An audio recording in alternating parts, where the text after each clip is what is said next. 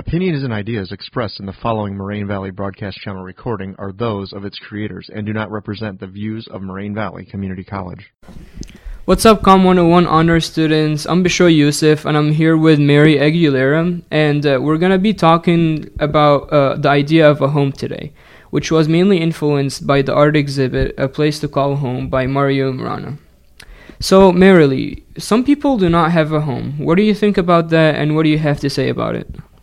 Well, for sure.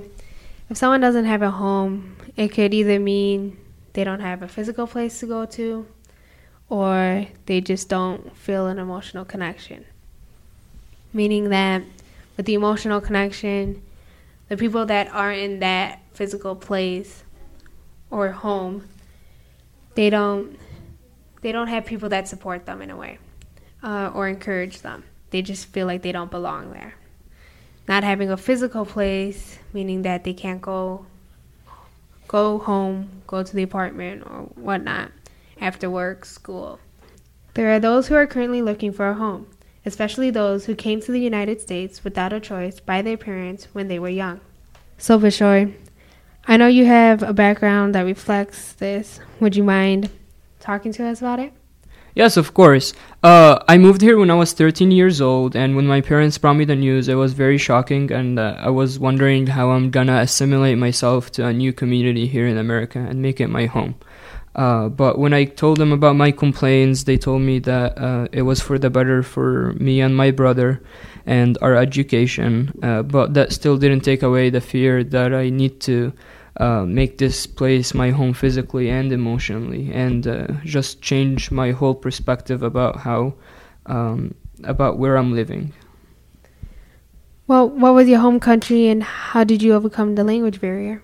I'm originally from Egypt, and uh, the language barrier wasn't that difficult because I went to an international school back there. So we learned English, Arabic, and French. So English was basically my second language originally. Well, that's good to know. Well, my research involves illegal immigration, especially more focused on the Deferred Action of Childhood Arrivals, also known as DACA. This program provides a renewable two year period of deferred action for deportation and eligible for a work permit. This was brought to us by former President Barack Obama in 2012. But in news recently, the Trump administration have caused an uproar due to the fact that he wants to end the program. If this goes through, it will have a negative effect on the higher education institutions economically, considering that a large amount of the student body are DACA recipients. These students don't have the opportunity to receive financial aid like others do. Everything is mostly paid out of pocket with maybe some scholarship opportunities. So, Bishoy, how are you managing to get through college financially? Well, if it wasn't for uh, this merit scholarship that I got uh, this year, I wouldn't have been able to pay for college. Everything would have been out of pocket, and I couldn't afford this at all. Uh, now I'm just worrying about next year because I'm transferring out to UIC, and uh, obviously the tuition is much higher there. So uh, I'm gonna have to pay out of college because I don't receive any financial aid from the government. I don't qualify for it. Uh, and for my future, uh, like education, I, I'm a bio major slash pre med, so I I want to become a doctor in the future as well. Uh, so not having that financial opportunity to be to get supported uh, through my education is really stopping me, and like it's a hurdle for me to come over. Uh, but I'll do my best still to achieve what I wanna what I wanna be in the future. That's good. Well, honestly, you're not alone with that struggle. I know DACA recipients struggle financially to pay for their higher education, and not being able to receive their education stops any potential success they want to achieve for their future. So, Bishoy, what do you have to say about home, and what is your research about? So a home should be a place where someone at least would feel physically safe. Uh, some a lot of people out there, they after days of work or after uh, the uh, days of studying, they would come home and that physical place is not there for them. Uh, they're either uh, t- like terrorized out of it or they're not accepted there. And we see that problem greatly in the LGBTQ youth community. Uh, a lot of them are being uh, kicked out of their house and they're not accepted in their homes because of uh, their identity and who they are. According to an article that I recently read called Homeless Youth Seeps Through the Cracks, uh, there is about n- nearly 2.5 million homeless youth in the U.S., and out of those 2.5 million, 40% of them is are from the LGBTQ community.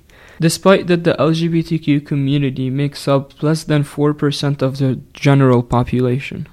Even though there are multiple organizations out there that are set to help the LGBTQ homeless homeless youth, According to Tracy Baim, a publisher uh, of Windy City Times, which is a great LGBTQ focused pu- uh, uh, publication based in Chicago, only about 50,000 out of the millions homeless youth are being served each year. So it's not really bringing any significant solutions to the problem.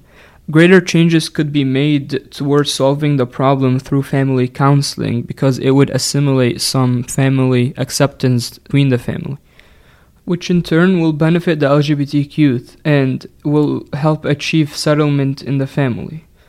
Uh, also, it will raise mental health for the LGBTQ uh, children, child or something. It's not really bringing any significant solutions to the problem. Greater changes could be made towards solving the problem through family counseling because it will help assimilate family acceptance towards the LGBTQ youth and which will create family settlement. This will help the youth in creating a better mental health and decreasing the risk factors like um, substance abuse or homelessness. Yes, Bishoy, I definitely agree with what you're saying. Family counseling could bring a faster and more effective solution to the table. In a way, the homelessness problem in the LGBTQ youth community is very similar to the struggles that DACA recipients go through about not having a place to really call home here. Yes, you don't have you don't only have to be moving from one country to the other to not have a home here in America. You can also be kicked out of your own house because of your identity. Thank you guys for listening. This was Bishoy Yusuf and Marilee Aguilera. Have a good day.